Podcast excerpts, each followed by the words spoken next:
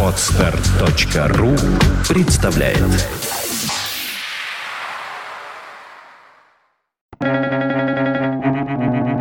Свободное радио Компьюлента Мне было 40 лет, когда я понял, что самый главный цвет – черный. Агюст Ренуар.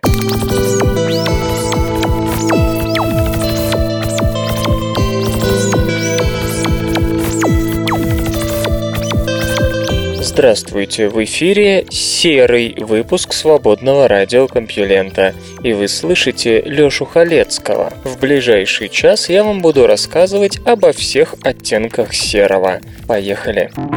Наука и техника. Планетная система, которой не было, рассказала о тех, которые могут быть.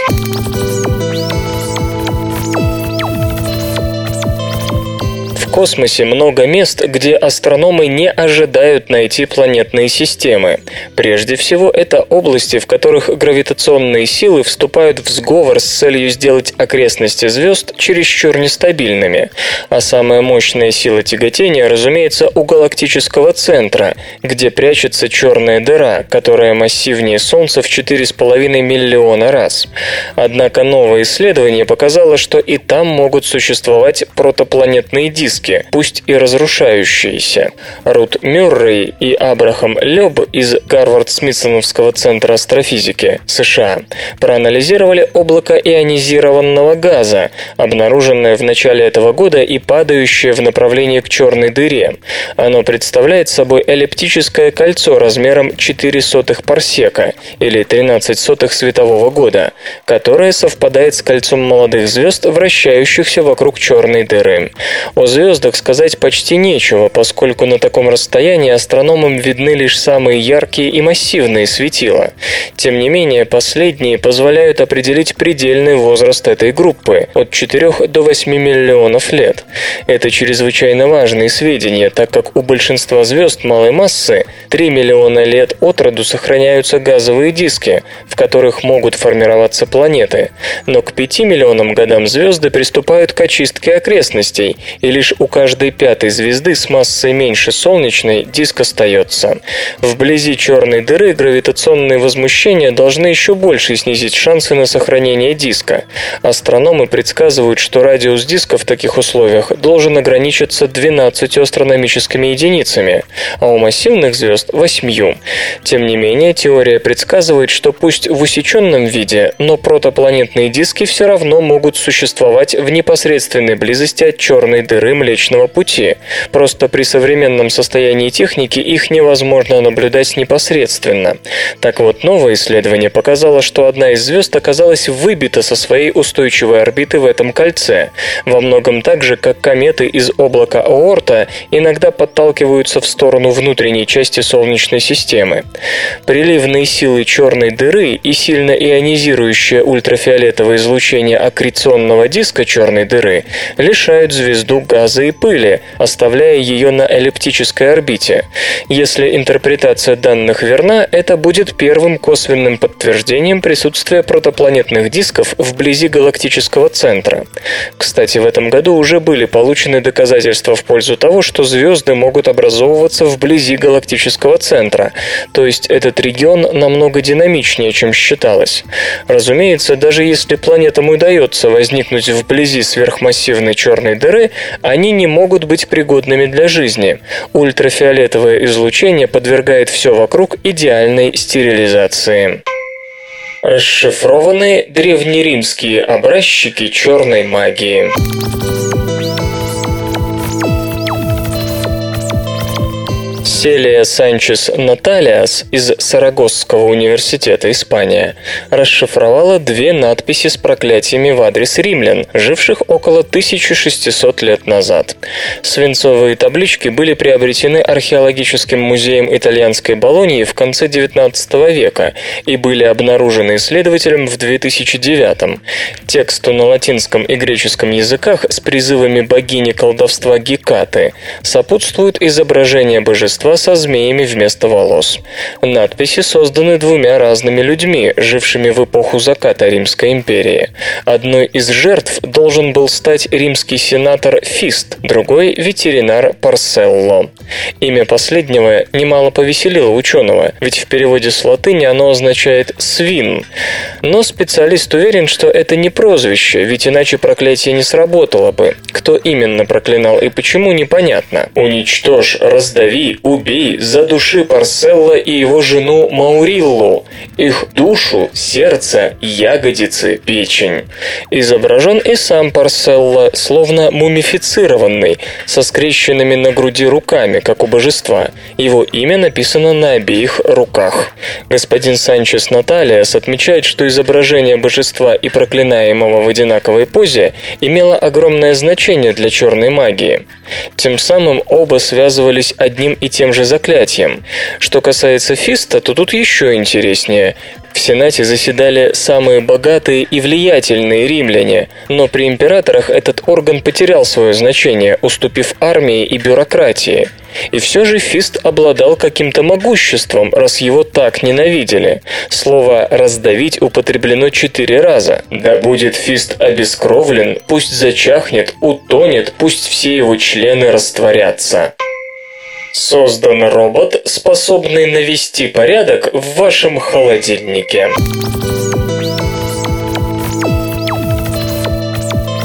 Роботу очень сложно разбираться с незнакомыми вещами, которые к тому же нужно разложить по никогда не виданным полкам. Но их укротители, робототехники из Корнеллского университета США, почти справились. Если вам предложат позвонить не близкому приятелю, попросить его выложить всю еду из холодильника, перемешать, а потом приехать к нему и разложить все по законным местам, полагаю, вы откажетесь, потому что не гарантируете точно точность. Роботу в этом смысле еще труднее, поскольку он не знает, к примеру, что пластиковая бутылка мнется, а яйца до невозможности хрупки. Но на помощь пришли ведомые в бой профессором Ашуташем Саксеной исследователи из Корнеллского университета, из-под пера которых вышло программное обеспечение, позволяющее роботу быстро учиться и разбирать по местам совершенно незнакомые предметы. Такие механизмы были бы полезны не только в роли продвинутого iRobot, разбирающего ваши носки по парам, задача с которой не справился без нечеловеческих усилий еще ни один холостяк, но и в первую очередь на производстве, где неспособность роботов к универсальному использованию затрудняет их применение в целом ряде операций. Чтобы поставить предмет на место, ту же бутылку, робот осматривает окружающее пространство при помощи камеры Microsoft Kinect 3D, затем создает трехмерную графическую некую симуляцию того, как предмет будет выглядеть в том или ином месте холодильника, а потом оценивает путь, траекторию, по которой вещь может туда попасть, не сталкиваясь со стенками холодильника. Более того, встречая в комнате незнакомые вещи, робот способен классифицировать их и принять решение о том, что объекты некоторого класса стоит отнести в тот же холодильник, ибо продукты. А носкам, например, делать там нечего, ибо несъедобны. Как шутят исследователи, они еще не решили, добавлять ли обонятельный сенсор, чтобы робот мог отнести грязные носки в корзину с бельем, а чистые уложил на полку. Ну а если серьезно, то до этого пока далеко. Трехмерная симуляция нынешней версии программы дается пока не очень. На иллюстрациях к новости видно, что тарелки, например, были поставлены вертикально, вместо того, чтобы быть разложенными стопками одна в другую, а одна из вешалок вылезает из платяного шкафа. И тем не менее есть приложение приложение, где успех налицо. Исследователи разбрасывали книги по холодильнику, одежду по подставкам для посуды, а посуду раскладывали по платяному шкафу. Размещение незнакомых предметов по холодильникам и шкафам было точным в 80% случаев. Не у каждого холостяка процент выше. А если объект был уже знаком роботу, то количество промашек падало до 2%. Увы, почти во всех случаях ошибочно идентифицировались предметы с изменяемой формой, особенно одежда. Твердые же объекты определялись и раскладывались роботом правильно. Софт. Стив Палмер. Windows 8. Перерождение операционной системы Microsoft.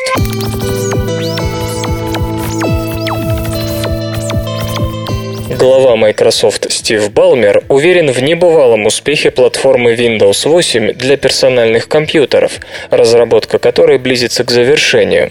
По его словам, Windows 8 знаменует собой перерождение операционной системы Microsoft. Это, безусловно, самый важный продукт, который мы создали, заявил руководитель корпорации на мероприятии Seoul Digital Forum, проходящем с 22 по 24 мая в Корее.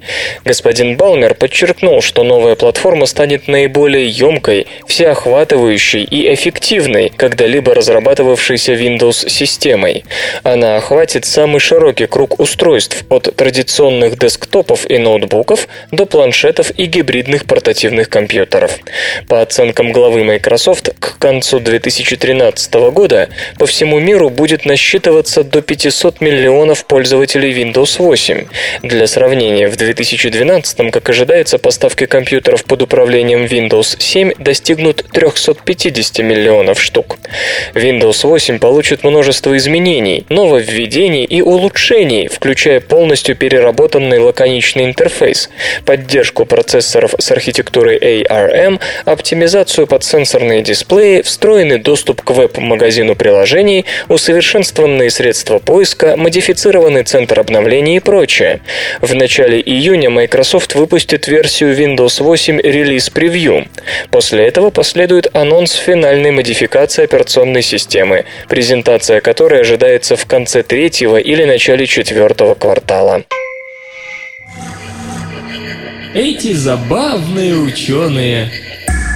Конкуренты шведского химика Йенса Барцелиуса однажды стали расспрашивать его слугу о методах работы хозяина. Слуга с гордостью стал рассказывать. «Утром я достаю из шкафа различные порошки, жидкости и кристаллы. Затем к работе приступает хозяин. Он берет все это и перемешивает в большой посудине, которую я для него приготовил. Далее он все это переливает в меньшую посудину, которую тоже для него приготовил я. Потом он удаляется к себе, а я каждый день выливаю все это в ведро и выношу на свалку». Наука и техника. Недружелюбные люди заводят опасных собак.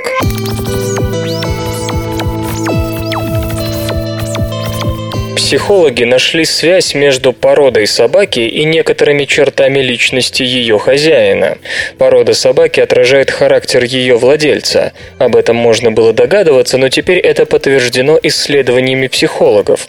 Впрочем, далеко не все свойства личности человека находят отражение в выборе питомца. Исследователи из Лестерского университета Великобритания просили людей указать, какие породы собак они предпочитают. Сделанный выбор сопоставлялся потом с психологическим портретом личности. У самих собак оценивалась агрессивность, то, насколько дружелюбными или опасными они кажутся среднестатистическому обывателю. Как пишут исследователи, самые агрессивные породы собак предпочитают люди с подозрительным, необщительным характером. Грубо говоря, если вы видите человека с бультерьером или боксером на поводке, можете быть уверены, что общение с его хозяином не доставит вам удовольствия удовольствия. Но сами ученые делают важную оговорку. Порода собаки может говорить о неприятном характере ее владельца, но никакой связи между любовью к бультерьерам и склонностью совершать антиобщественные поступки обнаружить не удалось. То есть человек с большой долей вероятности будет неприятен в общении, но не станет натравливать на вас своего пса.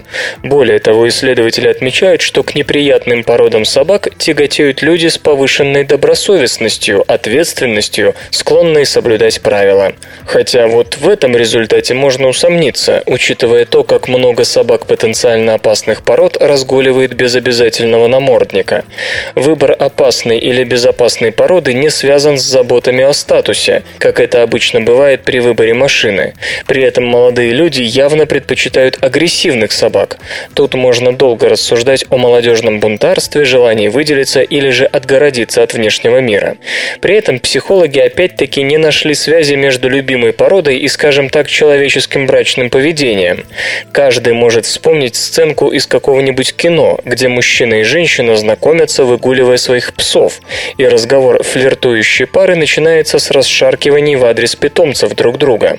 Так вот, никакой связи между флиртом и выбором породы обнаружить не удалось, хотя можно было бы предположить, что чем дружелюбнее собака, тем больше ее владелец открыт для романтических приключений. Возможно, полагают исследователи, нужно четче дифференцировать участников эксперимента по возрастным категориям. Может быть, что знакомиться с помощью собак предпочитают люди от, скажем, 35 до 45. Хотя возможен и второй ответ. Знакомство на собачьей площадке всего лишь выдумка киносценаристов. Способствует ли милосердию вера в Бога?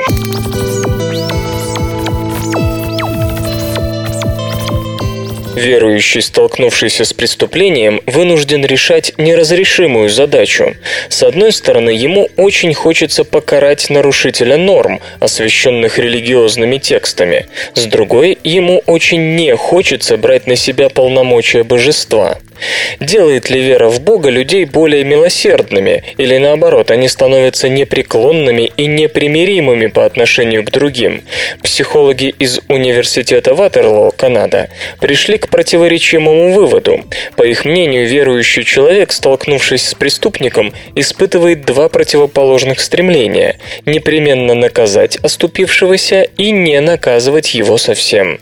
Исследователи предлагали студентам-добровольцам сыграть в некую экономическую экономическую стратегию. Каждый из участников эксперимента играл с двумя другими. В какой-то момент возникала ситуация, когда один из подопытных должен был отдать другому какую-то сумму игровых денег. Если третий участник, который был свидетелем денежного обмена, подозревал одного из партнеров в нечестности, он мог обыскать его, чтобы найти спрятанное. Но эта операция стоила разоблачителю уже не игровых, а вполне реальных долларов. До и после После игры психологи заставляли испытуемых пройти тест, чтобы выявить их отношение к религии. Оказалось, что те, кто верил во всемогущего и всевидящего Бога, пристально следящего за человеком, а это, пожалуй, наиболее распространенный тип религиозного сознания, меньше других желали наказать мошенника. Похожим образом, в другом тесте, после напоминания о существовании Бога, люди были склонны простить проворовавшегося менеджера.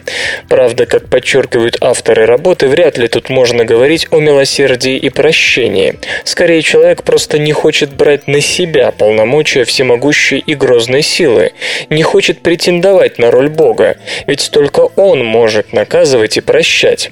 Психологи предлагают и другое объяснение. Чувство справедливости может стоить нам весьма недешево. Указав другу на то, что он поступает нечестно, мы рискуем потерять его, а понятие о всевидящем божестве помогает нам нам пойти на удобный компромисс и друга сохранить, и собственное чувство справедливости перепоручить всевидящему Богу.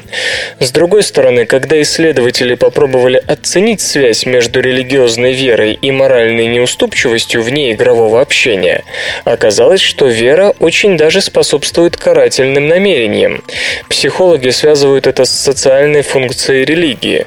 Сообщество часто держится вместе благодаря общим нормам поведения, закрепленным закрепленным в религиозных текстах, и их нарушение грозит распадом социума. Во многом это верно и для современного общества. В целом, для верующих картина вырисовывается не слишком привлекательная. Им хочется очистить сообщество от паршивой овцы, но желательно, чтобы наказание имело вид молнии с неба или гарантированных адских мук, чтобы не мараться самим.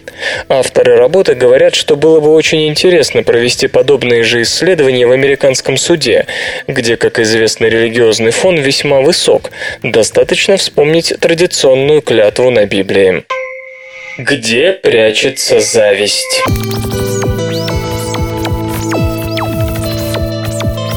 Зависть, отсутствие собственного мнения и вообще сильная зависимость от социума могут быть следствием нейрофизиологической аномалии. Всякий ребенок знает, лучшая игрушка та, которая досталась твоему соседу. Это, наверное, одна из немногих универсальных черт человеческой психики. Взрослые, как и дети, убеждены, что лучшее всегда принадлежит другому. У соседа и корова здоровее, и машина лучше, и жена красивее.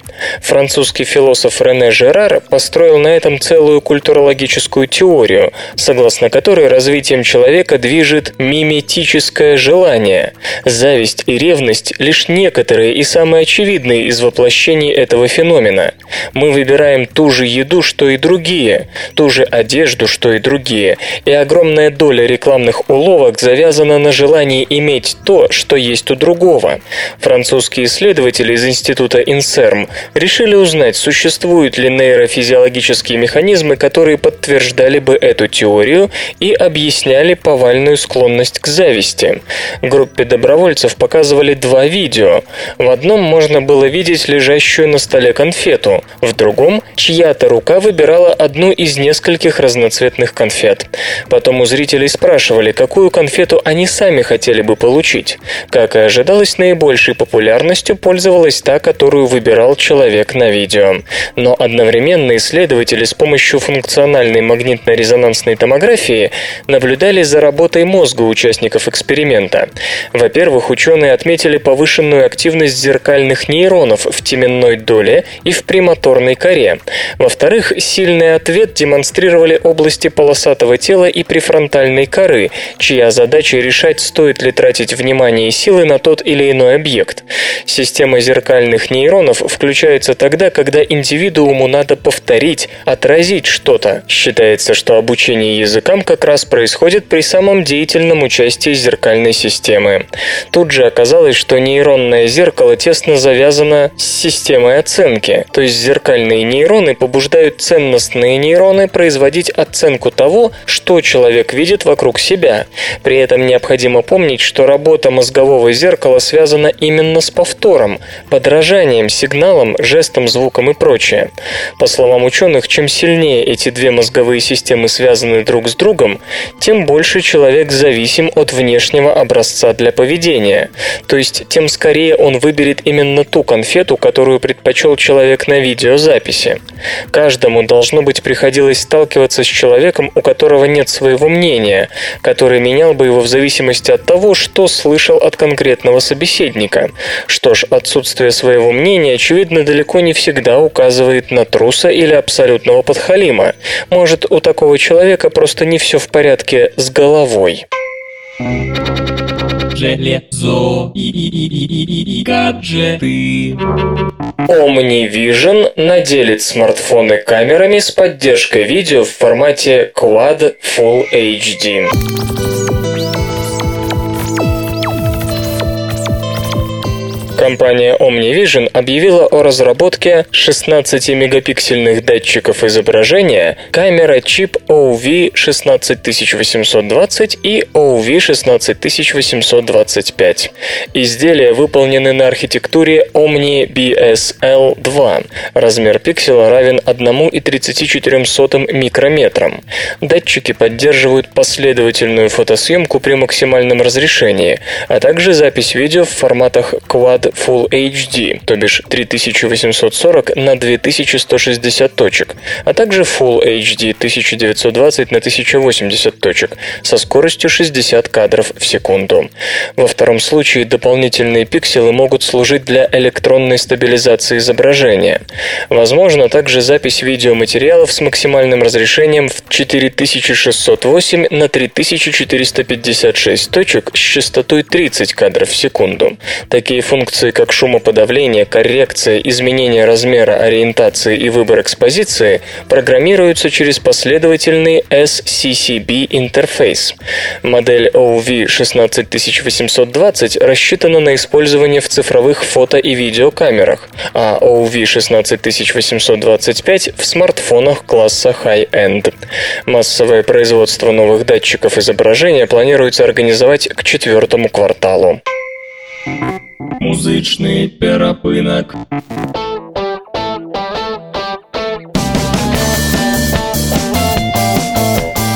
Сегодня в эфире свободного радиокомпьюлента группа «Мари Мари», а получать эстетическое удовольствие мы будем от песни «40 тысяч поцелуев». Зрение минус, зато погода плюс Напротив тебя мне легко молчать Первый шаг, но я сегодня не влюблюсь. Лететь, не забудь скучать. Плохие новости, причины для ревности. На грани нелепости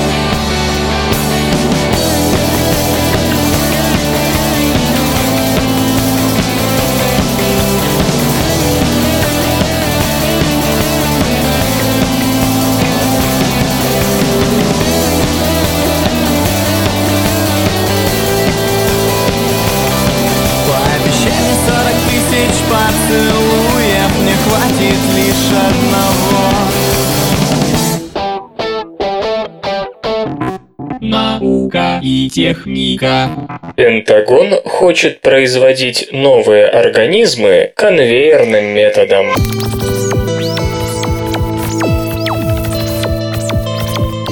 Управление перспективных исследований Министерства обороны США учредило программу Living Foundries, направленную на применение в живых клетках методов промышленного производства.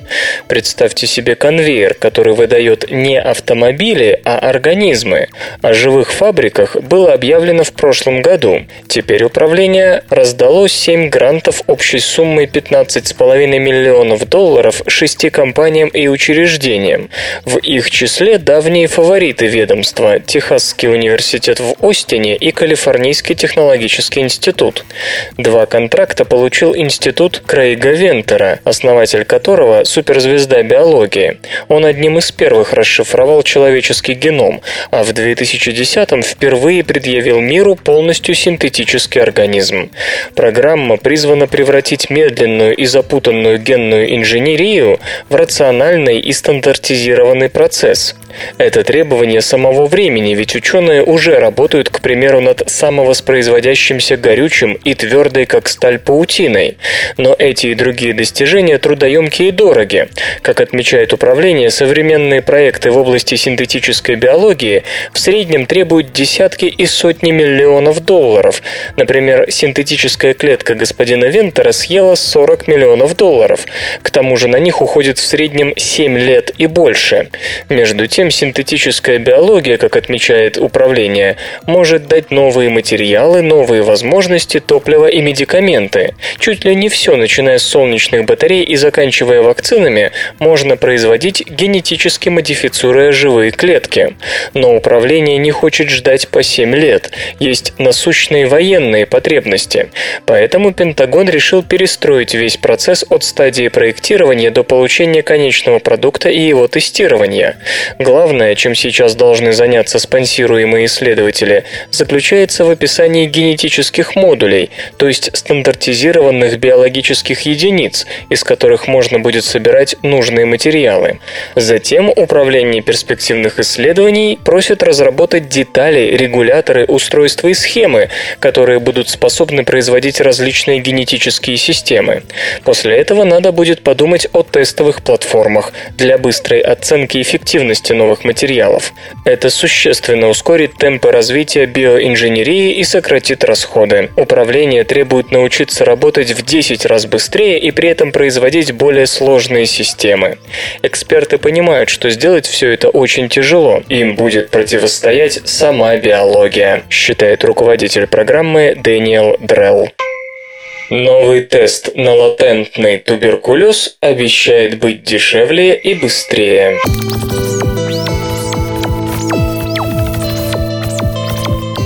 Инженеры-биомедики из Калифорнийского университета в Дэвисе разработали микрожидкостный чип для тестирования на латентный туберкулез. Ученые надеются, что их тест будет дешевле, быстрее и надежнее, чем те, что используются сегодня для обнаружения опасной болезни. Разработчики под руководством профессора Александра Ревзина уже провели первые полевые испытания своего прибора, проанализировав образцы крови, собранные в США и Китае. Если тема тестов на туберкулез не кажется вам значимой, присмотритесь к умопомрачительной статистике. Около трети населения планеты инфицированы бактерией, вызывающей туберкулез. Болезнь, которая ежегодно убивает до полутора миллионов человек. Наибольшее количество инфицированных страдает именно латентной формой недуга, когда популяция бактерий в организме контролируется иммунной системой, а острая форма очевидна и без тестов. В случае неожиданной компрометации последней, бактерии немедленно активируются, и болезнь переходит в острую форму. Безусловно, страдающие СПИДом являются в данном случае группой наивысшего риска. Но это далеко не единственная ситуация, способная вызвать латентный туберкулез к активной жизни. Недугу способствуют болезни, даже простуда, пересадка органов с необходимостью использования иммуносупрессантов, лечение аутоиммунного заболевания, прохождение курса ЭКО женщинами и тому подобного. Все существующие тесты на латентный туберкулез основаны на детектировании гамма-интерферона, химического вещества, синтезируемого клетками иммунной системы для борьбы с бактерией. Коммерчески доступные тесты требуют требуют отсылки образцов крови в специально оборудованные лаборатории и являются одноразовыми. Господин Ревзин и его коллеги предложили иной подход. Они покрыли золотую вафлю короткими фрагментами одноцепочечного ДНК-сегмента, известного своей способностью специфически соединяться с гамма-интерфероном, и разместили ее на чипе, имеющем крошечные каналы для образцов крови, что обеспечивает возможность проведения нескольких тестов одновременно. Присутствующий в крови гамма-интерферон свяжется с ДНК, вызвав появление электрического сигнала, который может быть измерен отдельно стоящим прибором. Высокий уровень гамма-интерферона свидетельствует, увы, о латентной форме болезни. Сейчас ученые работают над объединением сенсора и считывающей сигнал электроники на одном чипе. Предложен новый вид психического расстройства.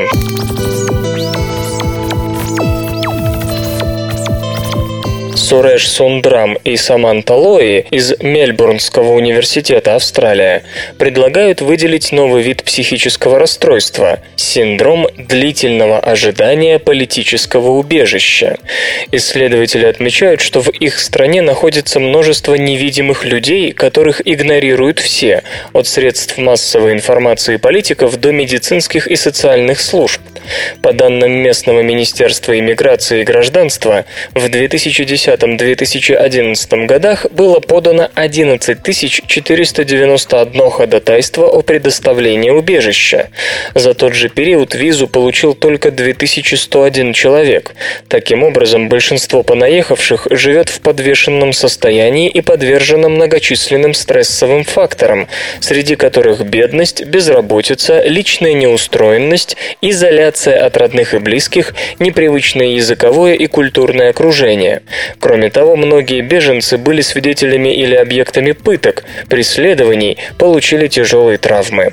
Короче, все говорит за то, что эти люди особенно уязвимы к развитию психических отклонений.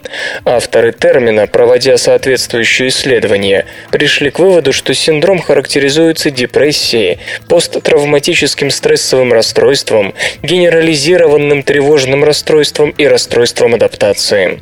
В числе симптомов выделяются колебания настроения, плохая концентрация и внимание, раздражительность, периодические навязчивые мысли о получении статуса беженца и подавляющее чувство безнадежности и беспомощности. У некоторых развиваются также диссоциативные и психотические симптомы. Обнаружены и другие симптомы, но они не связаны с вышеуказанными расстройствами. К ним относятся одержимость ходатайством о предоставлении убежища и неспособность думать о чем-либо другом. Помогают таким людям только благотворительные, общественные и религиозные организации. Лишь в последнее время были внесены изменения в австралийское законодательство, расширявшее права лиц, ожидающих получения статуса беженства, на труд и медицинское обслуживание. Но этого мало, и особенно большой проблемой становится отсутствие доступа к психологической помощи. Биз-биз-бизнес. Apple лидирует на мировом рынке портативных компьютеров.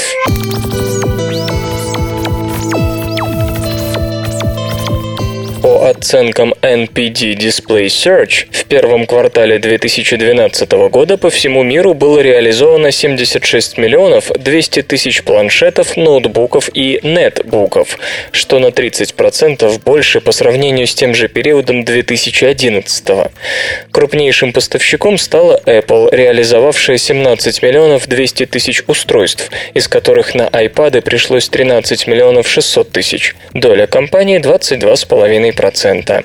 Hewlett с 8 миллионами 900 тысячами проданных портативных компьютеров и долей в 11,6% находится на втором месте.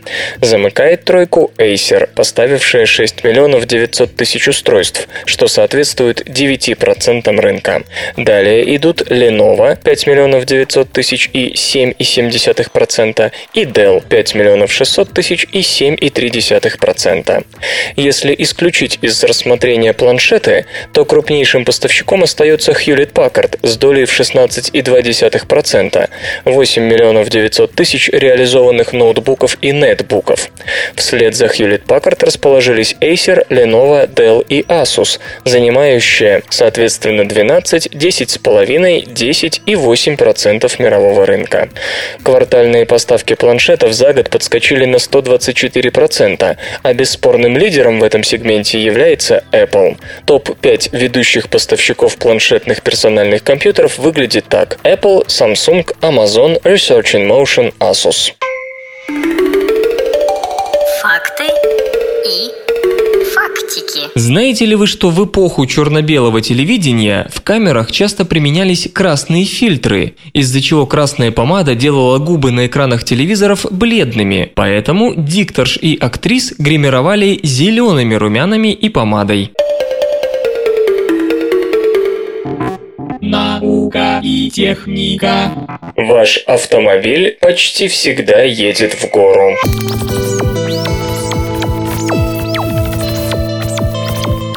Исследователи из Массачусетского технологического института показали, что использование более жесткого покрытия на дорогах США может привести к сокращению расхода топлива в масштабе страны на 3%, что эквивалентно годовой экономии в 273 миллиона баррелей нефти, то бишь от 25 до 30 миллиардов долларов. И это не говоря уже об уменьшении выбросов СО2 на 46,5 миллионов тонн и большем сроке службы дорожного покрытия. Временная деформация, сжатие дорожного покрытия под колесами автомобиля – дело обычное. Именно благодаря ей возникает пресловутая колейность. Профессор Франц Джозеф Ульм с коллегами первым провели математическое моделирование того, какие силы воздействуют на дорожное покрытие, когда по нему катится колесо автомобиля. Выяснилось нечто, на первый взгляд, странное. Максимальная нагрузка и максимальное сжатие полотна приходится на участок непосредственно за колесами. При этом прямо под колесом деформации почти нет.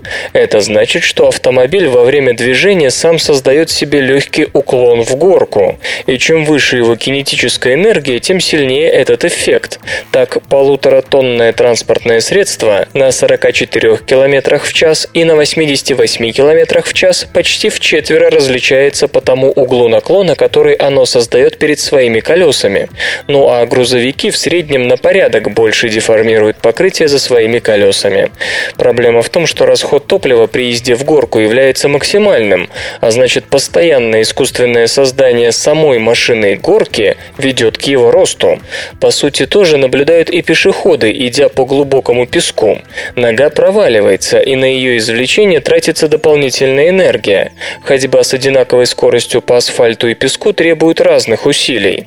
Разница только в том, что в песке нога сразу уходит вниз, а на асфальте нет моментальной деформации.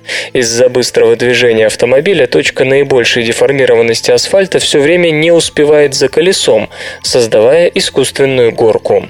Что же делать? Инженерных вариантов решения проблемы может быть много. Жесткость дорожного покрытия можно повысить улучшением свойств асфальта или увеличением его толщины. Разумеется, в этом случае вырастет и цена такого покрытия. Как альтернативу можно предложить расширенное использование дорог с бетонным полотном, на которых прогиб покрытия на порядок меньше, да и колейность исключена. Другие варианты включают изменение состава подушки под покрытием, увеличение ее толщины или использование более жестких материалов. По словам профессора Ульма, особенно важно то, что новое исследование не было чисто эмпирическим, как большинство предыдущих. Где вы найдете две одинаковые дороги, проложенные поверх одинаковых почв и эксплуатируемых с одинаковой интенсивностью в одинаковом климате? У вас всегда будет влияние сторонних эффектов. Эмпирический подход просто не срабатывает. Эмпирические исследования давали результаты, отличающиеся друг от друга на порядок, поэтому мы использовали статистический анализ данных. Чтобы разработать математическую модель взаимодействия дороги с колесным транспортом, исследователи заложили в нее данные по 5642 43 участкам дорожной сети США. По их оценкам, 80% избыточного потребления топлива, связанного с тем, что автомобили сами погружают себя в асфальт, может быть ликвидировано использованием более жестких подушки и покрытия. Главное, чтобы дорожные власти страны захотели сделать это. Как отмечают ученые, мы тратим топливо попусту только потому, что дорожное покрытие проектировалось исходя исключительно из задачи минимизации стоимости строительства, а то, как оно держит машины, дело десятое.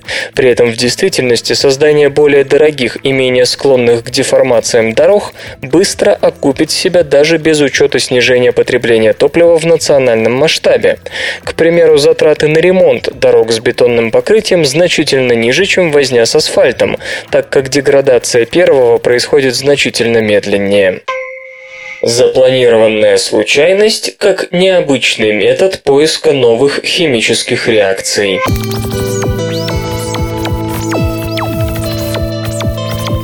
Многие открытия происходят совершенно случайно, но случаю можно и помочь. Вероятность наткнуться на что-то интересное возрастает пропорционально числу поставленных различных экспериментов.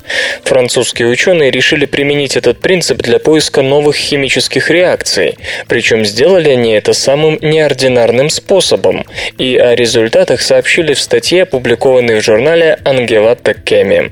Как думаете, стоит ли подобно алхимикам смешивать смешивать различные вещества, чтобы потом посмотреть, что получилось. Между тем, если речь идет о систематическом подходе к подобному смешиванию с огромным количеством самых разных вариаций в череде поставленных таким образом реакций, то такой метод, высокопроизводительный скрининг, давно стал стандартом при поиске активных лекарственных веществ и катализаторов. Ученые решили посмотреть на этот способ шире и попытаться применить его для поиска новых химических реакций, более быстрых и элегантных путей синтеза сложных природных соединений, специализированных химикатов и лекарственных веществ. Французские химики под руководством Фредерика Тарана разработали новый, совершенно необычный иммунно-химический подход к поиску новых реакций кросс-сочетания. Реагирующие вещества А и Б смешиваются внутри небольших пробирок пластины микротетратора, в которые затем вносятся разнообразные переходные металлы, металлы в качестве возможных промоторов реакции. Реактант А несет на себе маркер, способный связываться с антителом АК1, а реактант Б помечен маркером, который распознается только антителом АК2. Если сочетание компонентов имело место, продукт будет обладать обоими типами маркеров. После завершения реакции полученные растворы из микропробирок переносятся на новый микротетратор, который покрыт привязанным антителом антителом АК1. После промывания в микротетраторе остаются лишь молекулы, обладающие центрами связывания, которые подходят к антителу АК1. Затем наносится раствор, содержащий АК2, и снова промывание. Присоединение АК2 может происходить только в том случае, если молекула, все же оставшаяся в микротетраторе, обладает обоими типами центров связи. В результате получается своеобразный сэндвич, в котором котором продукт реакции сочетания находится между двух антител. Проявка проводится ферментом, взаимодействующим с антителом АК2 и вызывающим изменение окраски на желтый. В каждом случае, когда проявка показывает желтый цвет, полученный продукт подвергается дальнейшему исследованию, в ходе которого выясняется, является ли реакция, приведшая к образованию данного продукта, новой. Чтобы доказать работоспособность предложенной концепции, ее авторы провели 2000 1260 реакций и изучили их последствия. Причем реагенты, выбранные для эксперимента, обладали как традиционными, так и необычными реакционными группами. В результате удалось обнаружить сразу два новых типа реакций, катализируемых медью. Образование изомочевины из тиомочевины и реакцию циклизации с образованием производных тиазола из алкинов и N-гидрокситиомочевины. Молния больше не ударит в громоотвод.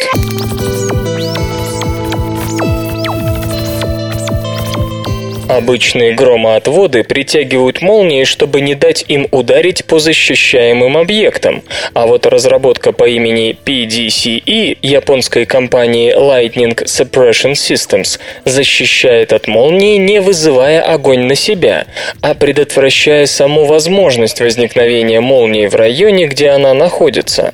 В Lightning Suppression Systems поясняют, обычный громоотвод, вернее молния-отвод, просто проводит заряд от поверхности к грозовому облаку, и в создаваемом им мосту сопротивление минимально, что и приводит к удару молнии именно в молниеотвод, а не в защищаемый дом или строение. Громоотвод искусственно провоцирует молнию, которая бьет туда, куда можно, а не по защищаемым от нее объектам.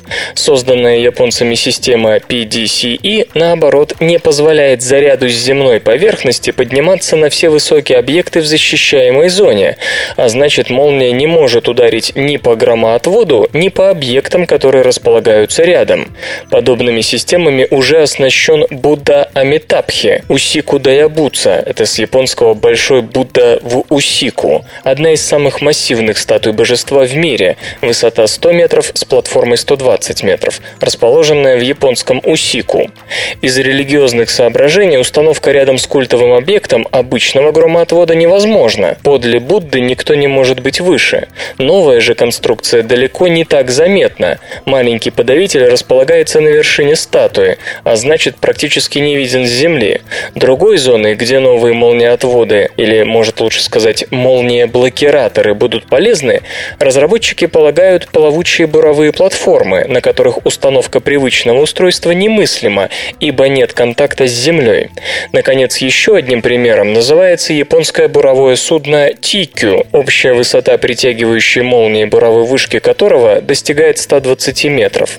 Эффективнее ли новый молниеотвод традиционного? Да, и радикально. Если последний защищает от удара поверхность, отстоящую от него в 1,7 собственной высоты, то PDCE стоит на страже территории в 5 собственных высот, из чего следует, что PDCE, установленный на обычном бетонном 20-метровом столбе, защитит 3,2 га. Впрочем, цена системы, а в продаже она пока только в Японии, соответствует ее эффективности – от 25 тысяч долларов до 37,5. Обещают, правда, версию для частных домовладельцев с более скромными по японским, видимо, меркам ценником, на котором написано 6 тысяч долларов. Сконструирован невидимый фотодетектор.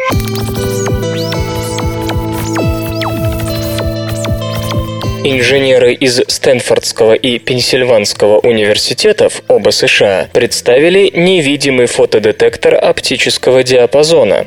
Конструкция, основным элементом которой стали кремниевые нанопровода, маскируется за счет подавления рассеяния света. Это может показаться парадоксальным, замечает один из авторов работы Марк Брангерсма, но наилучшим решением в нашем случае стало нанесение тонкого слоя металла на полупроводник. Металл, разумеется, отражал излучение, однако оно все равно доходило до кремния. Необходимое соотношение диаметра нанопровода и толщины металлических золотых контактов определялось опытным путем. Правильно подобранная золотая оболочка снижала поглощение света в 4 раза, говорит другой участник работ Пэньгуй Фань. При этом рассеяние падало на два порядка, за счет чего детектор и становился невидимым. Поглощение излучения в нанопроводе изменяется не слишком значительно, тогда как в спектре рассеяния в области 670 нанометров появляется глубокий широкий провал. На этой длине волны фотодетектор скрывался от наблюдения. Последующие эксперименты показали, что маскировка сохраняет свою эффективность при изменении угла падения излучения. Кроме того, золотое покрытие без особых потерь заменялось алюминиевым или медным. По заявлению американцев, подобные металл-полупроводниковые устройства будут использоваться при конструировании солнечных элементов, датчиков, лазеров и цифровых камер. Железо и гаджеты. VIA APC 8750. Мини-компьютер за 50 долларов на платформе Android. Компания VIA Technologies в июле начнет поставки одноплатного мини-компьютера APC 8750 для энтузиастов и разработчиков. В новинке применен 800 мегагерцовый процессор VIA Wanda Media, дополненный блоком обработки 2D 3D графики, вплоть до 720p. Объем оперативной памяти составляет 512 мегабайт. Вместимость интегрированного флеш-модуля 2 гигабайта. Мини-компьютер оснащен сетевым контроллером Ethernet, слотом для карт microSD, четырьмя портами USB 2.0, интерфейсом D-Sub и HDMI, аудиовыходом и гнездом для микрофона. Форм-фактор Neo ITX, то бишь размеры 170 на 85 мм.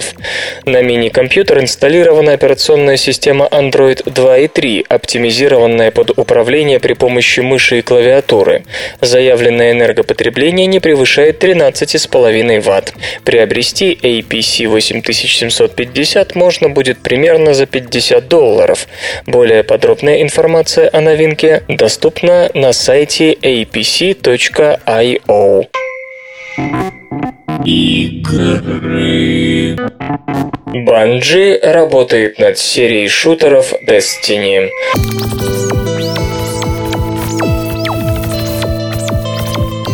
Студия Bungie разрабатывает четыре многопользовательских научно-фантастических шутера от первого лица для издательства Activision. Пресса в лице газеты Los Angeles Times опубликовала часть документов, касающихся нашумевшего разбирательства Activision и двух экс-руководителей Infinity Ward Джейсона Уэста, бывшего президента Infinity, и занимавшего пост исполнительного директора Винса Зампеллы. Там-то и обнаружился контракт Bungie и Activision. В Bungie поясняют, что это будет World of Warcraft в космосе. Издатели тоже подтвердили реальность разработки, но вдаваться в детали не стали. Уточнили, что создается новая интерактивная вселенная, но пока ничего показать они не могут. Итак, из договора следует, что игры под общим названием Destiny будут выпускаться раз в два года в период с 2013 по 2019. С той же периодичностью только с 2014 по 2020 год появятся четыре глобальных скачиваемых дополнения. Приоритетная платформа Xbox 360 и Xbox нового поколения. Первая часть выйдет в 2013. Релиз на PlayStation 3 запланирован на осень 2014. Распространяться игры будут на физическом носителе и в цифре. Последующие части серии будут появляться на Xbox 720, PlayStation 4 и персональных компьютерах. Несколько слов о финансовой стороне дела. С 2010 по 2013 год Bungie будет ежегодно получать бонус в размере 2,5 миллионов долларов. А если в течение месяца после релиза игра удостоится 90 и больше баллов на сайте Game Rankings, то студия получит еще 2,5 миллиона.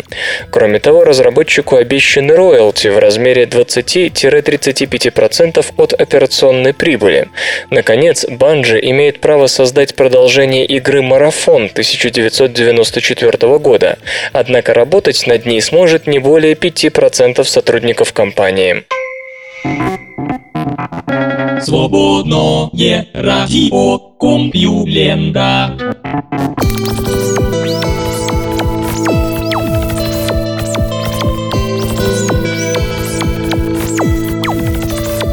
Серый выпуск СРК подошел к концу. Загляните на сайт компьюлента.ру, там новостей еще больше. Ну а меня, Лешу Халецкого, вы обязательно услышите завтра. Обещаю и держите себя в руках. Свободное радио Компьюлента. Скачать другие выпуски подкаста вы можете на podster.ru